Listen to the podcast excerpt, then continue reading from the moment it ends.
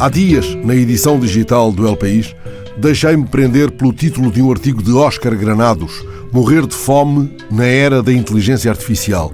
O subtítulo prometia explanar as razões pelas quais 839 milhões de pessoas não podem comer dignamente.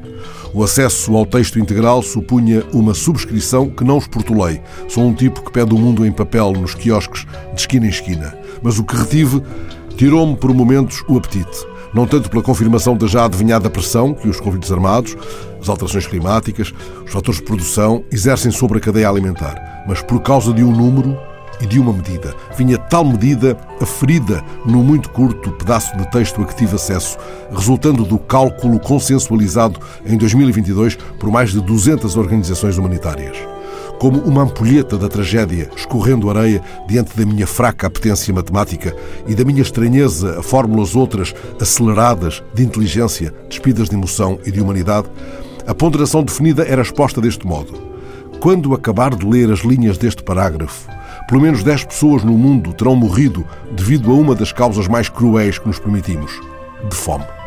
Apertemos um pouco mais os números, até que eles sejam um nó na garganta. Por cada 4,25 segundos, alguém morre devido à falta de alimentos.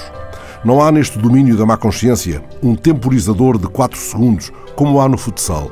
Nem há nesta área da dor da alma um treino de curta duração, como aquele desenvolvido a partir de estudos realizados por investigadores da Universidade do Texas e já testados em gente comum um treino de 4 segundos de esforço máximo num designado Power Cycle.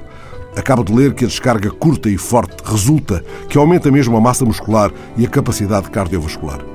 Difícil, difícil é um Power Cycle para a fome. Os decisores mergulhados em tanta fórmula matemática presumirão talvez que a fome é artificial. Nesse caso, que palavras deveríamos usar para, em 4,25 segundos, lhes explicarmos que essa é uma opção cruel e pouco inteligente.